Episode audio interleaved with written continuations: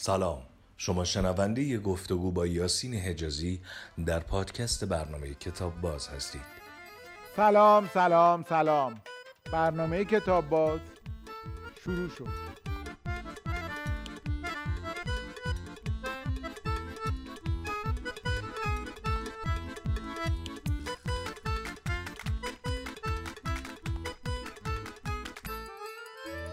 آقای یاسین حجازی مؤلف به کتاب باز، خیلی خوش اومدین. ارادتمندم. خوشحالم که اینجا هستم آقای صحت. منم خیلی خوشحالم. من واقعا دلم می‌خواست شما رو ببینم، اولین باره، ولی نمیدونم چرا تصویر ذهنیم این بود که خیلی سال خورده تر از اینی که الان دارم میبینم هستید. چرا؟ شاید به خاطر کتابی که در واقع تألیف کردید و اینقدر این کتاب دقیق بوده و روش کار شده و زحمت کشیده شده، فکر میکردم با یک در واقع محقق سال خورده‌ای مواجه خواهم شد. خواهش میکنم، این لطف شماست. ولی از قضا من احساس میکنم که معانستم با متون کلاسیک فارسی برای روزگار پیری میتونه به من جوونی هدیه کنه. و از قضا شاید تعبیرم از توصیف شما این باشه که معانست با متون کلاسیک فارسی میتونه اتفاقا شادابی ببخشه. فقط متون کلاسیک فارسی یا کلا معانست با متون و یا متون کلاسیک؟ چون رو فارسیش تاکید گذاشتید. از باب لذتی که قوطه خوردن توی نحو ادبیات فارسی داره، اینکه من میتونم خونیای متن نویسنده رو بشنوم و درک بکنم و لمس بکنم. واقعیت این است که خوندن آنا کارنینا با ترجمه مترجم شهیری مثل سروش حبیبی هم تو رو مدهوش میکنه، ولی به هر حال تو بیگانه از زبان روسی هستی، به هر حال از آهنگ واژگان و نحو زبان روسی گسستی. ولی وقتی تاریخ بیهقی میخونی، وقتی که لابلای کوچه پس کوچه های جمله او، وقتی ناگهان جای فعل رو عوض میکنه، جای قید رو عوض میکنه، یه توصیف درازدامن وسط جمله میاره، تو احساس میکنی اینجا داری میدویی و بعد که به پایان پاراگراف میرسی احساس میکنی که چیزی رو پیدا کردی، چیزی رو یافتی، حالا چیزی در تو هست. نمیدونم اینا رو ممکنه بیننده های شما حمله بر شعار کنن آخه. من چند سال پیش، یکی دو سال پیش، مطلبی از آقای سید علی میرفتاح میخوندم که گفته بودن ما ایرانی‌ها گاهی وقتا یادمون میره که چقدر خوشبختیم که ایرانی هستیم. دلایل زیاد، ولی یکی از مهمتریناش به زعم ایشون زبان فارسی بود، چون ما زبان مادریمون زبان فارسیه، نباید زبان فارسی رو یاد بگیریم. نعمتی داریم مثل مولوی، سعدی، حافظ، فردوسی، اینا زبان مادری ماست. ما میتونیم با کمی ممارست، با کمی به عنوان زبان مادری، به قول خیلی تعبیرتون زیبا بود که در کوچه ادبیات این بزرگان بدویم و فکر کنیم زمین بازی خودمونه. بله و سحرانگیزه دیگه. البته حالا من میخوام بگم اگه من روس هم بودم همین توصیف رو راجع به کلاسیک های روس هم میکردم. اگه من فرانسوی هم بودم همین توصیف رو راجع به مثلا فرض بفرمایید که بینوایان میکردن. کلا متون کلاسیک، حالا اشارت به همون مقاله معروف کالوینو، تو رو وامی داره که بفهمی دقیقاً کیستی، کجایی و داری به کدوم سمت میری. چیزی به تو میدهد که بتواند نماینده روزگار تو باشه. تو زندگی زیسته ای رو دوباره داری میخونی و این همه این موهبت رو ندارند.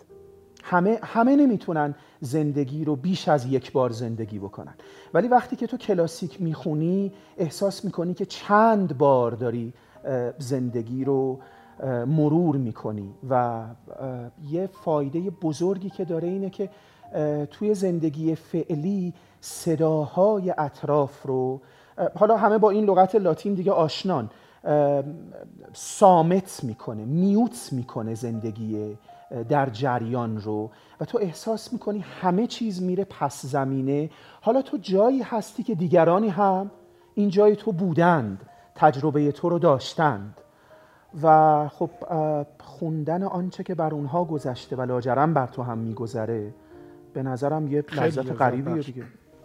جناب اجازی به یه کتابی اشاره کردن از ایتالو کالوینو، نویسنده ایتالیایی که خوشبختانه به فارسی هم ترجمه شده، چرا باید کلاسیک ها را خواند، که توی اون کتاب آقای کالوینو دلایل بسیار محکمی میاره که چرا باید متون کلاسیک خونده بشه و چرا همیشه و همیشه و همیشه خوندنیه. آقای اجازی من قراره که برم سراغ سوالا. یه چیزی بگم که چند بارم تا تو کتاب باز گفتم، کتاب باز رو من خیلی خیلی خیلی دوستش دارم، ولی یه مشکل بزرگی بر من ایجاد کرده. الان مثلا نشستم روبروی شما، این فصاحت و بلاغت و شوری که توی صحبت شما هست، با خودم میگم امشب برم خونه بیهقی بخونم. مهمان بعدی درباره موضوع دیگه میان صحبت می‌کنم، میگم وای این موضوع خیلی مهم و جذابه، یادم باشه برم یه ذره اقتصاد بخونم. این که گیج شدم که چه باید کرد در مقابل این دریای بزرگی که جلوی ما هست و چقدر جا هست برای شنا کردن توی این دریا. من شما رو مؤلف معرفی کردم، فرق مؤلف و نویسنده چیه؟ من اونقدری که خودم میفهمم میگم و البته به کدوم دوربین نگاه کنم الان به اون. آقای صحت بیشک فروتنی پیشه میکنه مقابل من و آدم کتاب خونده است. اینکه اینها رو از من میپرسه لطف اوست و تواضعی است که نسبت به من روا میداره. اینو باید میگفتم. ارادتمند شما. من فرض خودم رو دارم میگم، تعریف خودم رو دارم میگم که نویسنده مصنف است، می آفرینه، ولی واقعیت این است که من در کتاب قاف چیزی نیافریدم، بلکه الفت دادم بین چیزهایی که آفریده شده است.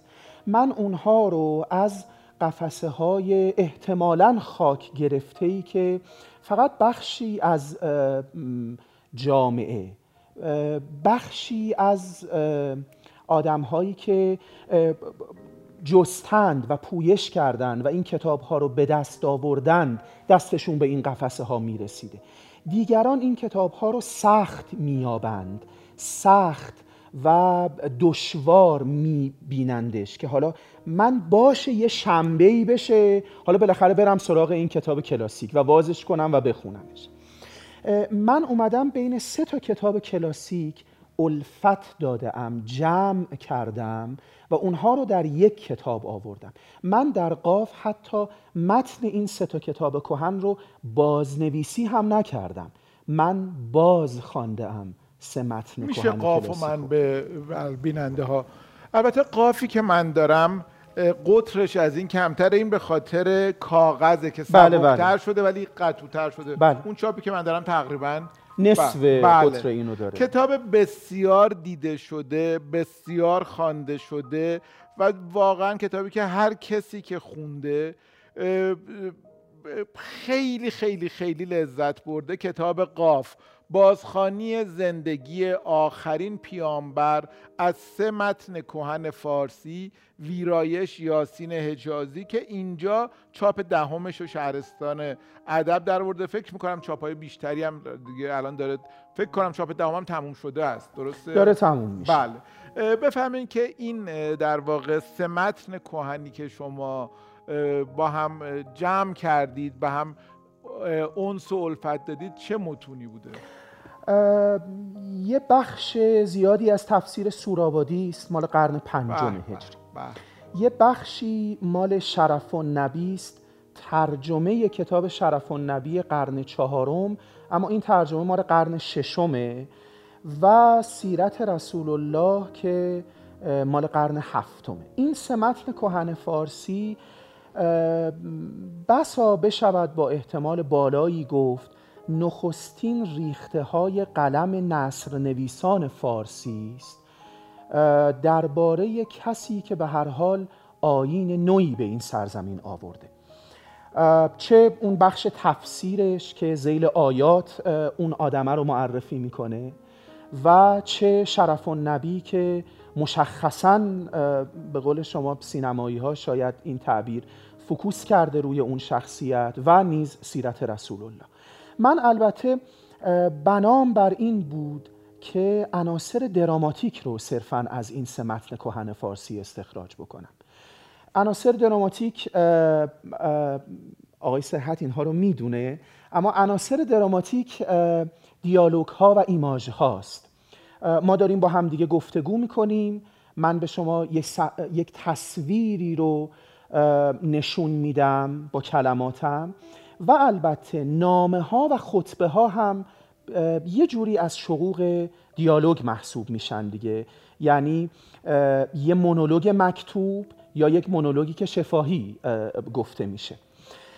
و هر عنصر دراماتیک رو من در یک صفحه قاف آوردم. بنابراین شما مثلا در بعضی از صفحات میبینید که سفید آره داره، یعنی گاه حتی ممکنه بعضی از صفحات مثلا سه جمله باشه. بله. آره. بله. این شمائل داستانواره داده به این سه کتاب کهن بی آنکه من درش دست ببرم. و وقتی آدم داره میخونه میدونه که الان این بخشی که داره میخونه مربوط به کدام کتابه یا کلش تبدیل شده به یک کتاب؟ مدیر هنری خیلی خوبی داشته این کتاب. سه تا گلمیخ طراحی شده که بالای هر صفحه اون گلمیخ بر اساس آنچه که در مقدمه گفته شده شما رو راهنمایی میکنه که مثلا این صفحه‌ای که من دارم میخونم از تفسیر سورابادی است، این از سیرت رسول الله.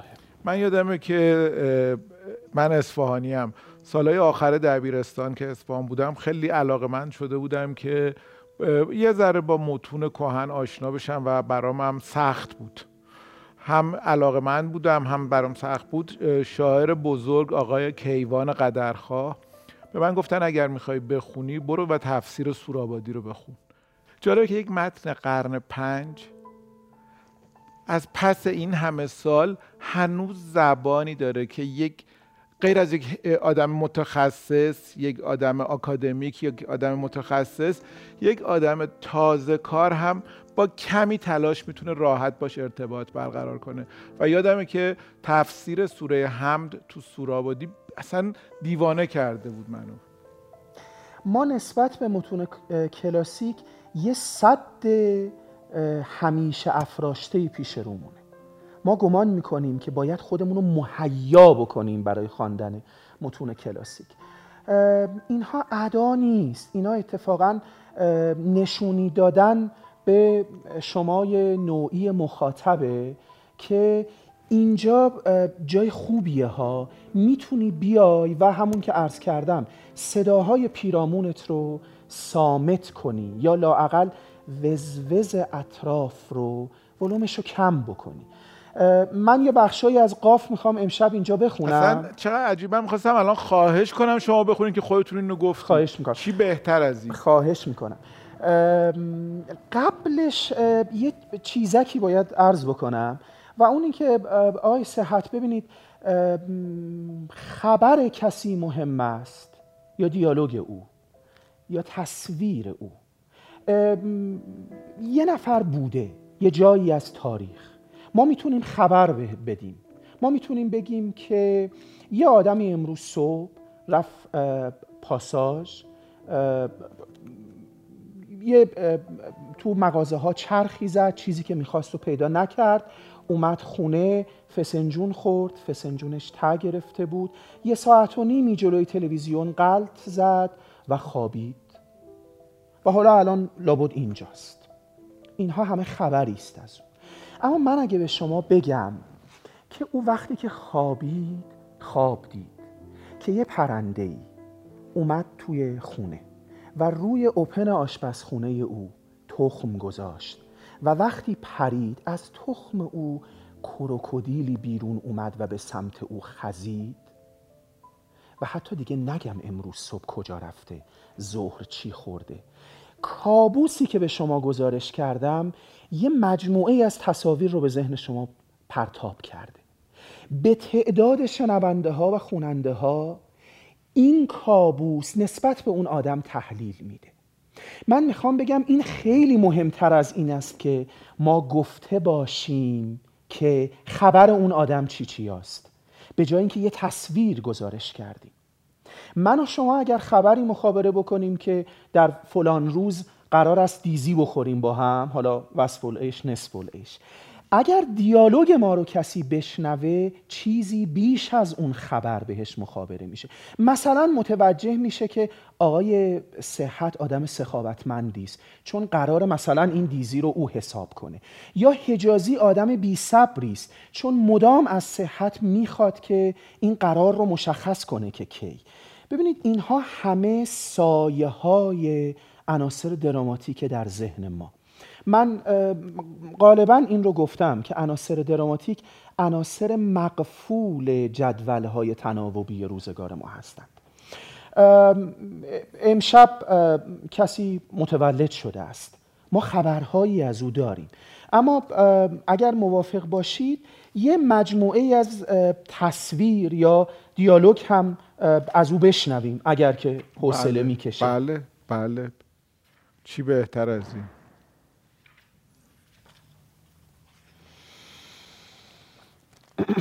من صفحه 610 قاف رو شروع میکنم. حالا هر موقع که کسل کننده بود لابد شما به من میگید یا این آقایونی که این پشت مطمئنم که میگن. اصلا کسل کننده نخواهد. شما با عین کلمات قرن 5 و 6 و 7 الان مماس میشید. به هیچ وجه اینها ساده نشده اند. خود لغت مصنف کهنه بی هیچ توضیحی.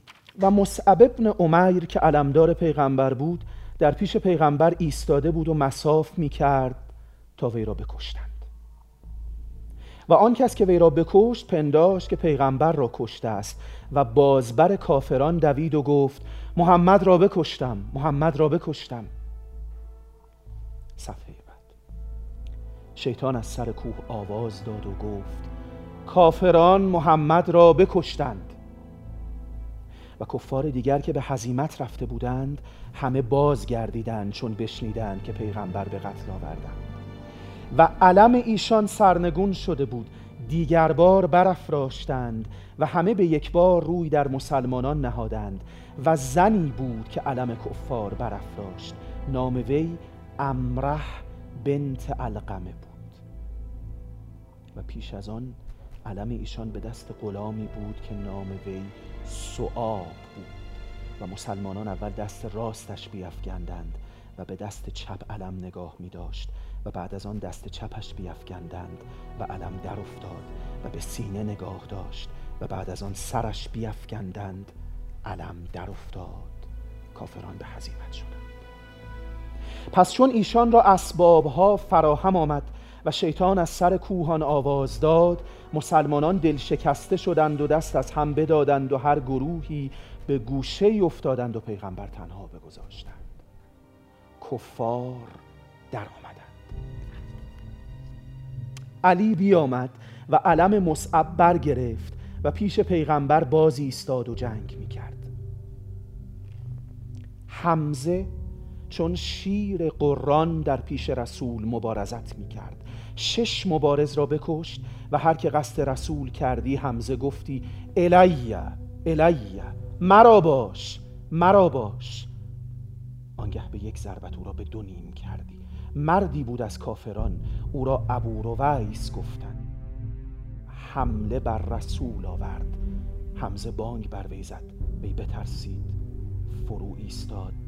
حمزه یک ضربت زد، طیر رأسه فی الهوا، سر او را در هوا پرانید. چون از وی بازگشت، وحشی در پس سنگی در کمین نشسته بود. حمزه را حربه‌ای به زهراب داده بگذارد و زیر دست زره حمزه گشاده بود. همی تیغ برآورد تا بر یکی زند، مقتل وی گشاده شد. وحشی حربه‌ای بزد، کاریگر آمد. حمزه دست بزد و حربه را به 2 نیم کرد و سنان در او بماند.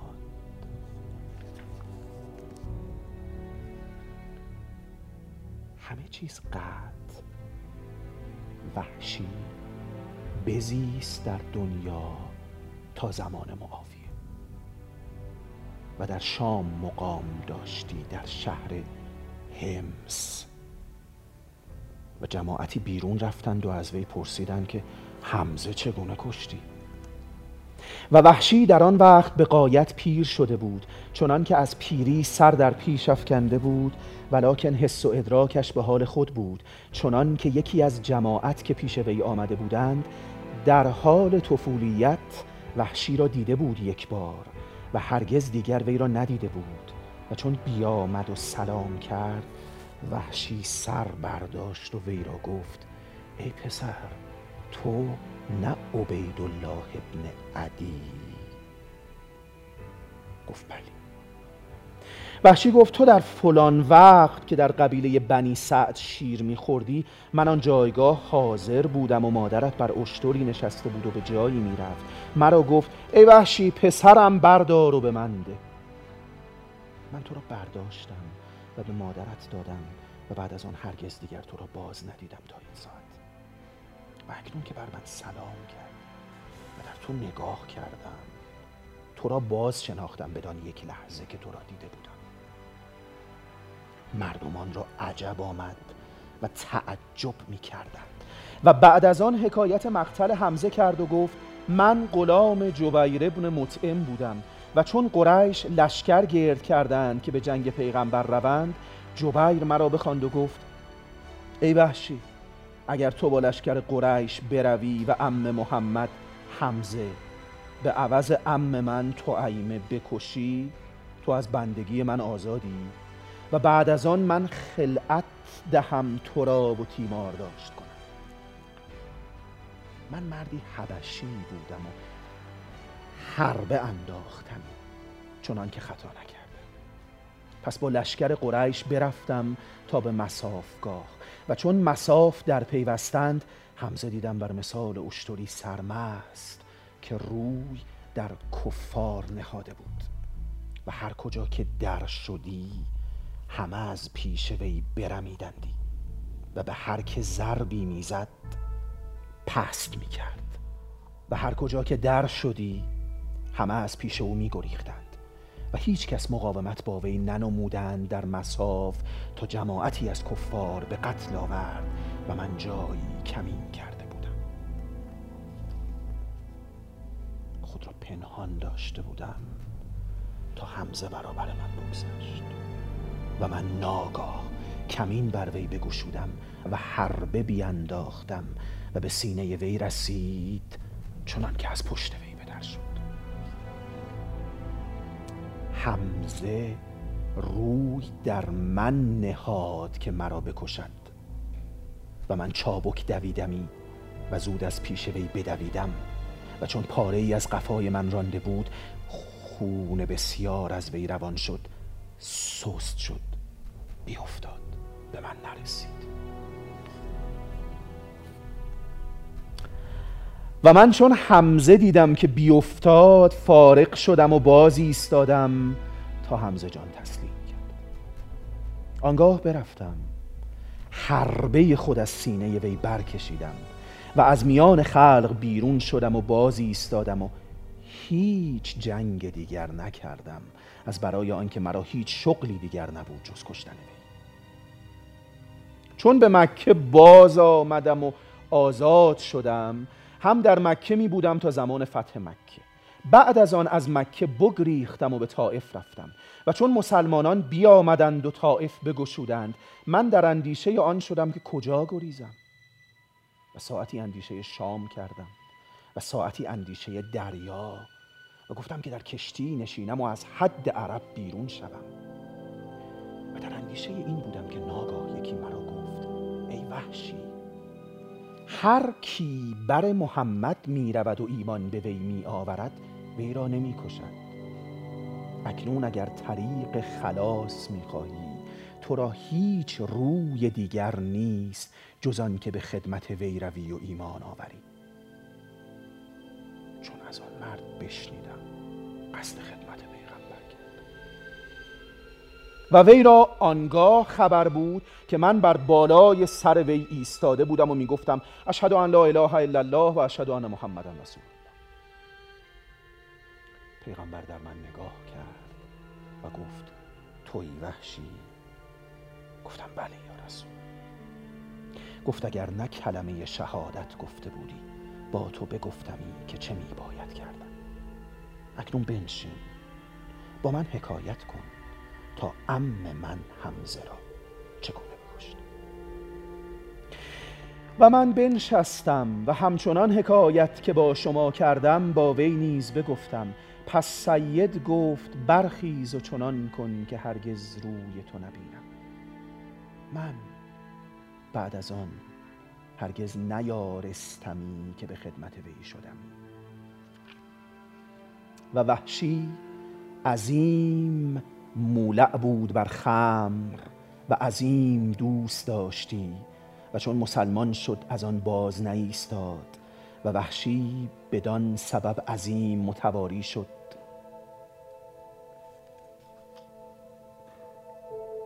کافران دست یافتند بر مسلمان.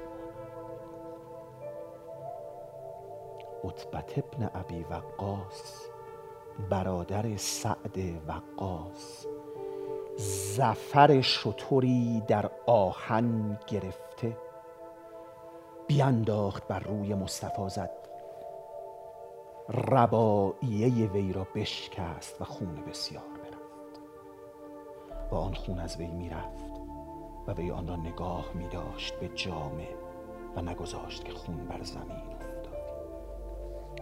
وی را گفتند یا رسول الله چرا نگذاشتی که خون بر زمین آمدی؟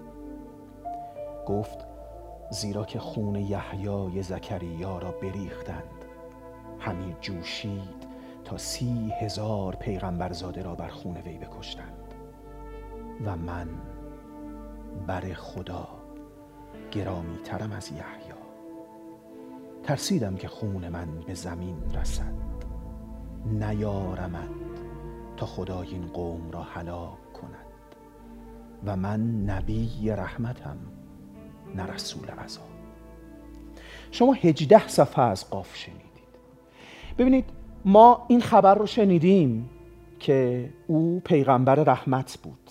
این یه خبره، من باهاش چیکار کنم؟ ولی شما الان مجموعه ای از چند دیالوگ، مجموعه ای از چند مونولوگ، شما مجموعه ای از چند تصویر الان در تاریکخانه ذهن شما ظاهره. این تصاویر کاری با ذهن شما میکنه. اصلا بی‌نظیر بود. و آقای صحت این عین متن 10 قرن قبله. بی‌نظیر بود. گیرم که من ندونم سنان یعنی چی. گیرم که من نفهمم ظفر یعنی مثلا استخوان سر شتر. ببینید ابداً این مانع نیست، این صد نیست، جز آن که اون کتاب‌های کلاسیک خاک گرفتند، تو قفسه های بالا هستند، دست مثل منی ممکن است نرسه. من نمیتونم اونها رو شیوا بخونم، من نمیتونم تو این دریای نحو و کلمات خوشاهنگ و سنجیده و سزا شنا کنم.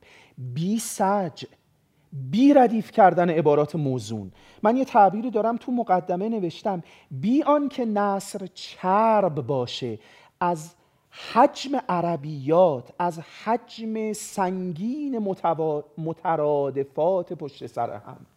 آقای حجازی من یه چیز خیلی مهم فهمیدم و یک سوال دارم، یعنی یک مسئله رو کاملا متوجه شدم که همیشه سوالم بود. همیشه به خودم میگفتم این که میگن شهرزاد قصه خواند و 1001 شب زنده ماند افسانه است.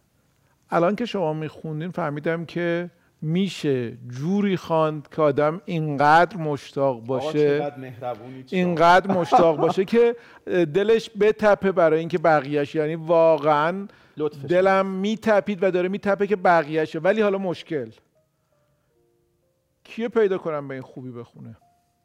خود شما. نه، معانست با اون کلمات کهن کم کمک شما رو آموخته میکنه و بعد اولین نفری که شما رو میبینه میگه آقا شما تئاتر کار میکنید؟ شما فن بیان تئاتر رو گذروندید؟ نه. چقدر من پیش کسانی بودم که مثلا برگشتن گفتن که ما میریم فلانی رو کچ میکنیم، جوین میشیم با فلانی، ما داریم ورشکسته میشیم. آقای صحت، من نمیخوام بگم که لزوماً معادل پیتزا رو باید به فارسی بگیم، ولی من میرم آقای صحت رو کچ میکنم، جوین میشم با فلانی، این اسباب انحطاطه، این شناسنامه پاره منه که به جای اینکه تو دستم باشه رو زبونمه. پاسداشت زبان فارسی شعار نیست. ابدا من سراغ این کتاب ها نرفتم برای اینکه زبان فارسی رو حفظ کنم. من اینجا وقتی اینو میخونم تازه متوجه میشم این خبری که پیغمبر رحمت بود یعنی چی؟ کدام حاکم جامعه اسلامی قاتل عزیزترین کس ایستاده بالای سرش و میگه همین که تو شهادت این گفتی منو بسنده است، و هیچ کس نمیره او رو تعقیب کنه و به هیچ وجه او چطور بگم به جوخه های پنهان ترور سپرده نمیشه. هیچ کسی کمربند انتحاری نمیبنده بره او رو بکشه، بره با او منفجر بشه. و دندون من شکسته، دردم اومده، من تنهام. استخون جمجمه شتر رو تصور کنید، یکی رفته گذاشته تو آهن گداخته، در آوردتش گذاشته خوب سفت شده، حالا اینو ورداشته اومده از نزدیک کوبیده تو صورت کسی که حاکمه. چی میشه؟ اینجاست که من میفهمم من نبی رحمتم نه رسول عذاب یعنی چی. اینجاست که من متوجه میشم که آدم‌ها چقدر میتونن قشنگ باشن، چقدر میتونن فارغ از کلیشه باشن، عریان از شعار باشن. من میترسم چیز باشه. بله، وقتمون خیلی تموم شده. فقط واقعا نمیخواین که خودتون این کتاب رو صوتی کنید؟ آقا مبالغه نکنی. آخه این واجبه ها، نه این هم درخواست، هم خواهش، هم واجبه. برای اینکه این الان کتاب صوتی رو خیلی ها گوش میکنن و این شیوایی که شما میخونید اصلا خیلی شنیدنیش میکنه. لطفاً به این خواهش میکنم فکر کنید. قول من یه دستم آقای صحت. طبیعتاً کسانی باید شیوه‌هاش رو به وجود بیارن. حیفه اگر این کار من دوست دارم این کار رو بکنم. خب خیل خوشحالم. دمنوش میل دارین یا چای؟ دمنوش اگه گلگاو زبون باشه. من اصلا دمنوش عالیه، یعنی میگین خوب شد گلگاو زبون نبود این دمنوش. متشکرم از شما.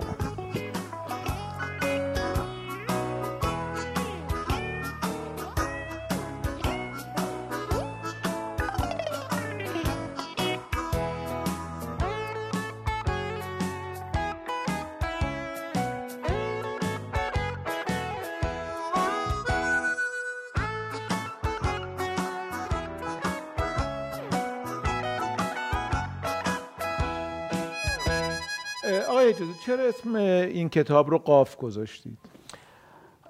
به دو دلیل که توی صفحه اول و دوم، یعنی عوض بسم الله، همین دو دلیل هست. یکی این که ما یه سوره‌ای داریم توی کتابی که همون پیامبر آورد به اسم قاف و بعد این سوره اینطوری شروع میشه. من الان دارم این رو با ترجمه کشف الاسرار میخونم که قاف شگفت داشتند که به ایشان آمد آگاه کننده‌ای هم از ایشان، ناگرویدگان گفتند این چیزیست شگفت. دلیل دوم که من از ترجمه تفسیر طبری و عجایب نامه و تفسیر روز الجنان و باز کشف الاسرار در صفحه دوم آوردم و میخونم برای شما. قاف به گرداگرد جهان اندر است و این جهان بر مثال انگشت است در انگشتری، کوهی طول و عرض وی پدید نه، آفتاب بر این کوه آید عکس آن بر فلک زند، لاژوردی نماید و فلک را رنگ نیست. رنگ فلک آفتاب و این کوه است. و بدان که کوه قاف از آن سوی ظلمات گرد زمین در آمده است و دیگر کوه ها عروق های ویند و از زمرد سبز است و آنچه به دست مردمان افتد از زمرد از سنگ پاره های آن است. از او تا آسمان مقدار یک قامت است، قد یک نفر. ورای این قاف راه نیست و بر وی گذر نیست. گویند کجا میشوی؟ ما خود همین جای با توییم. ما خود همین جای با توییم همون سحر و همون طلسمی رو داره که در متون کلاسیک این آدمه نمرده، این آدمه هست. وقتی تو کلمات ادبا گزارش میشه به شما، وقتی تصاویرش به شما میرسه، شما میگید که آره هست، هنوز هست. من نبی رحمتم نه رسول عذاب. این اتفاق در تاریخ بیهقی رسا و واضح تر هست. یعنی شما در تاریخ بیهقی دارید جدال و چالش کسانی رو میبینید بر سر خود، بر سر قدرتی که من میخوام که داشته باشم و ببخشید شما رو تو خطاب میکنم، تو نداشته باشی. همه چیز قرار مال من باشه. سلطان محمود نمرده، سلطان مسعود نمرده، اخبارش هست، تصاویرش هست و این تصاویر محکمتر از اون اخبار برای ما حرف میزنه. من شیفته تاریخ بیهقی ام آقای. من درباره تاریخ بیهقی میخوام مفصلتر شما صحبت بکنید. قبل از اون بگید که شما بگید مثل کالوینو که دلایلش گفته چرا باید کلاسیک ها رو خوند. یه مقدمه اول کار گفتید ولی دقیق تر که در عصر حاضر این همه اطلاعات، این همه فناوری، پیشرفت، تکنولوژی، هنوز هم کلاسیک ها نگاه بعدی بهم کردین. نه آخه مثل این میمونه که شما به من بگی که مثلا چرا باید آب خنک بنوشی؟ آب دیگه. چرا من باید دمنوش گلگاو زبون بنوشم؟ خب میتونم چای سیاه بخورم، حتی میتونم مثلا شکلات داغ بخورم. درسته؟ بیننده های شما واقعا ممکنه که گمان بکنن که من دارم ادا در میارم، ولی خواندن ادبیات و مثلا دونه آرام شلوخوف خوندن با اون ترجمه باشکوه، خب من میخوام بگم که پس جزین اگر باشه قرار است ادبیات به من چی بده؟ قرار است یه ادا بده آقای صحت. این که ببین کتاب منو قطرش رو ببین، اداست. این که صرفا یه اداست یا اونی که بدم میاد از گفتنش ولی شاید این لغت برای مردم آشکارتر حرف بزنه، این یه شوافه. من مثلا چرا نباید تاریخ بیهقی بخونم؟ توی همون انتهای اون مقاله کالوینو داشتن شوکران رو حاضر میکردند براش و بعد او داشت یاد میگرفت که چند قطعه رو با فلوت بزنه. سقراط بهش گفتن چیکار میکنی؟ آنکان جام زهر. اینو برای چی یاد میگیری؟ گفت برای آموختن چند قطعه قبل از مرگ. من وقتی مسعود غزنوی رو بشناسم، شناخته باشم، آدم‌های این دور زمانه رو راحت‌تر لمس می‌کنم و آسوده‌ترم و می‌دونم که گذشته اند، خواهند گذشت. اجازه میدید منم یه دلیل بگم؟ بفرمایید. و باور بفرمایید که ادا نیست. میخوام خواهش کنم که بدونید ادا نیست. به نظر من باید کلاسیک ها رو خوند که آدم بتونه اینجوری حرف بزنه. واقعا شما سلیس، جذاب دارین امروزی حرف میزنین، ولی انتخاب کلماتتون، جمله بندیتون، من جدی میگم که مسحور میشم. من جدی دارم میگم خدمتتون. این یه دلیل مهم برای اینکه آدم بتونه شیوا حرف بزنه، سلیس حرف بزنه، درست حرف بزنه، ارتباط کاملتر و جامعتر و بهتر و عمیقتری برقرار بکنه. چی از این مهمتر؟ اینا همش به واسطه خوندن کلاسیک هاست دیگه. و گفتم واقعا ادا نبود. برای خوندن کلاسیک ها پیشنهادتون چیه؟ با چی یک علاقه‌مند شروع بکنه؟ با چه کتابی شروع بکنه و چطور ادامه بده؟ با هر کتابی، فقط شروع بکنه. حالا چند تا رو شما معرفی بفرمایید. خب من که تاریخ بیهقی ام، یعنی و پیشینه نویسندگان معاصر فارسی، اونها که قلم استواری دارند، اونها که آثارشون مثل چوب درخت گردو هنوز مونده، اونها کسانی هستند که صحبت میکنند که ما تاریخ بیهقی رو خوندیم و نه یک بار، چند بار. زنده باد و دیر زیاد عبدالله کوثری.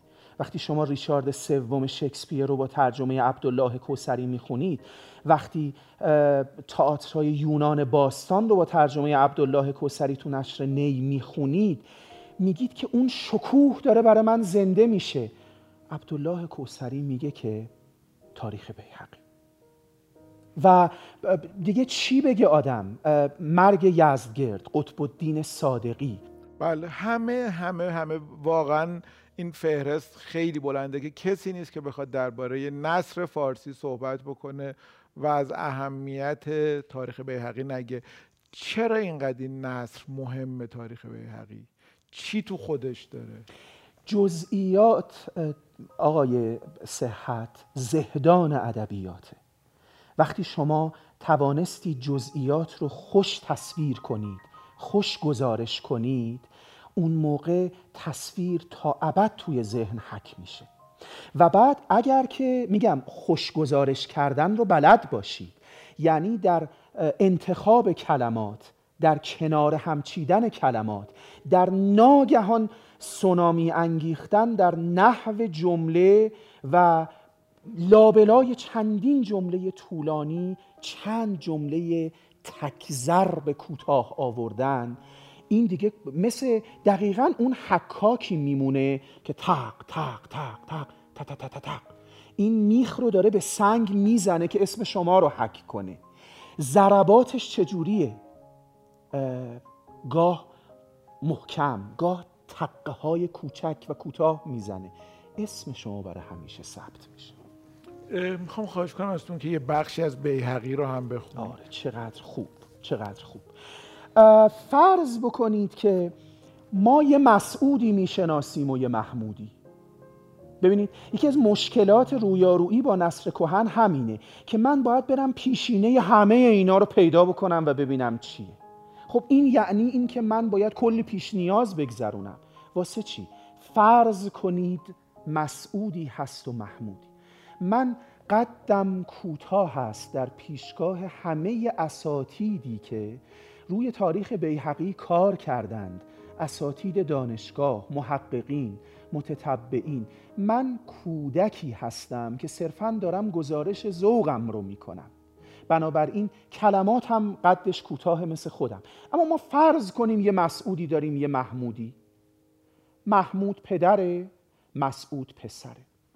پسر 21 ساله است، مثل همه شاهزاده ها، مثل همه صاحب منصبان، اولیای قدرت،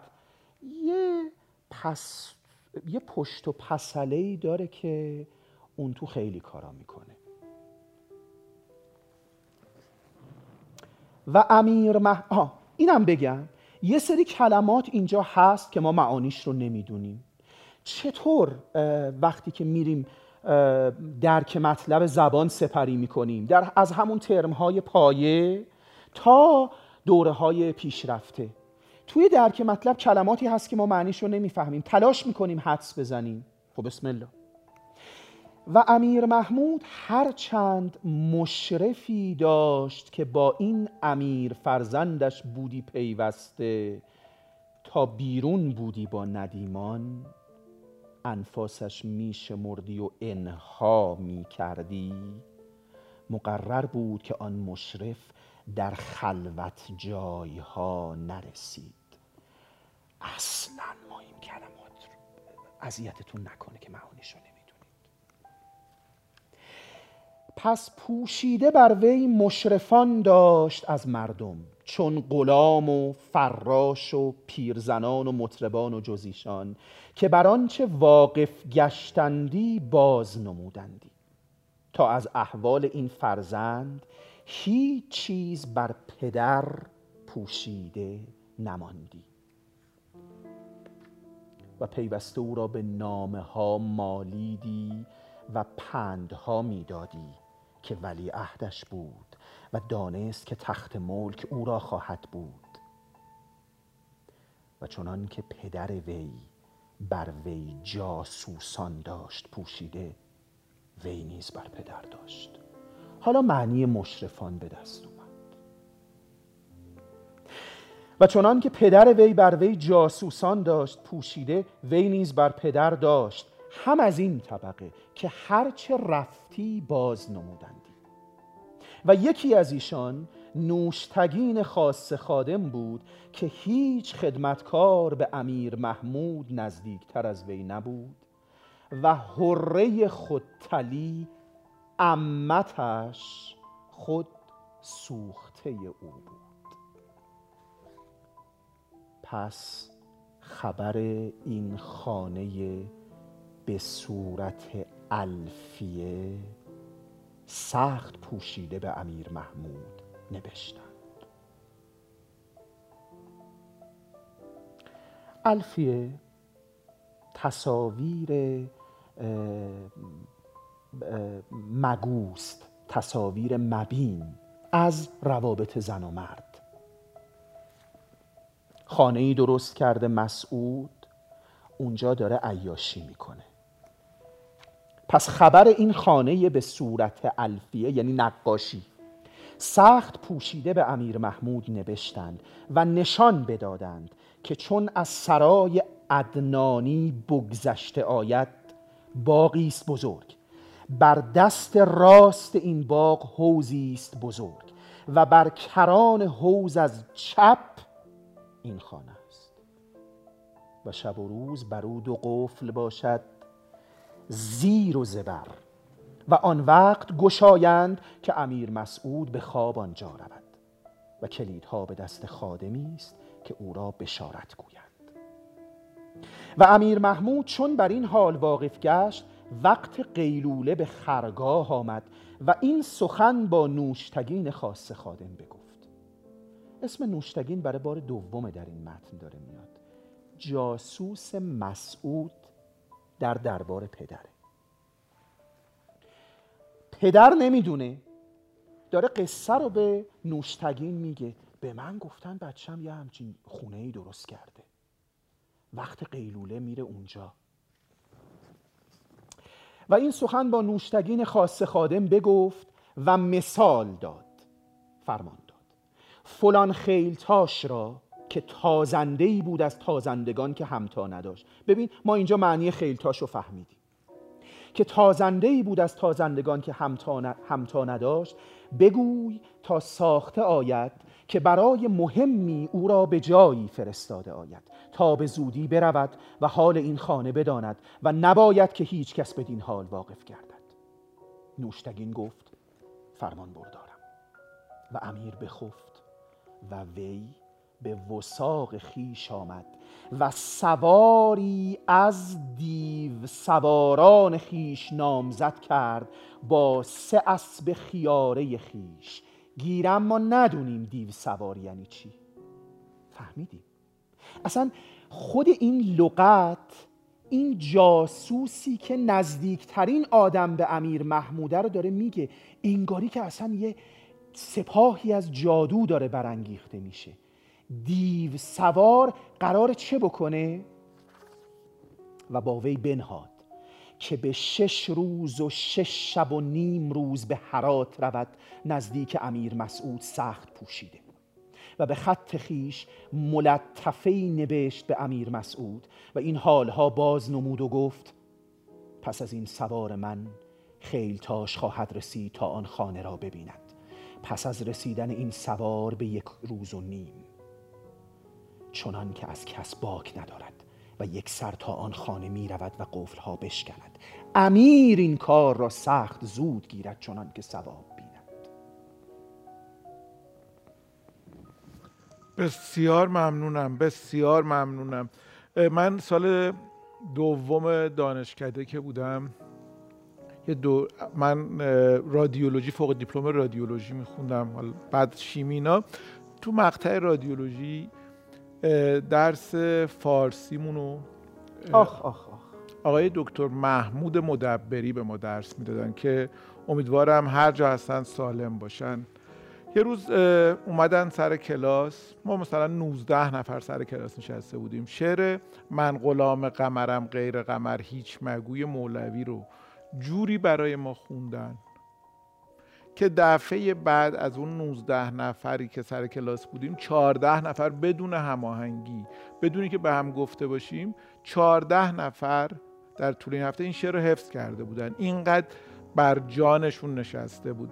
مطمئنم که بعد از این برنامه خیلی ها میرن و بیهقی میخونن، مطمئنم، خدا کنه، و خیلی ها میرن و قاف رو میخونن. یه خواهش مهم دارم که خواهش میکنم نه نگید، میشه خواهش کنم که یه قراری بذاریم و شما تشریف بیارید به کتاب باز و برای ما یک مواقعی تکه هایی از تاریخ بیهقی رو بخونید. مطمئنم که بیننده ها خیلی لذت خواهند. خواهش میکنم. من مشخصا که به هر حال باید تا ته این داستان رو بعداً بیام و بخونم. خب چقدر عالی شد. من آقای صحت لذتی رو که چشیدم با شما به اشتراک میذارم. من هیچ ادعایی ندارم.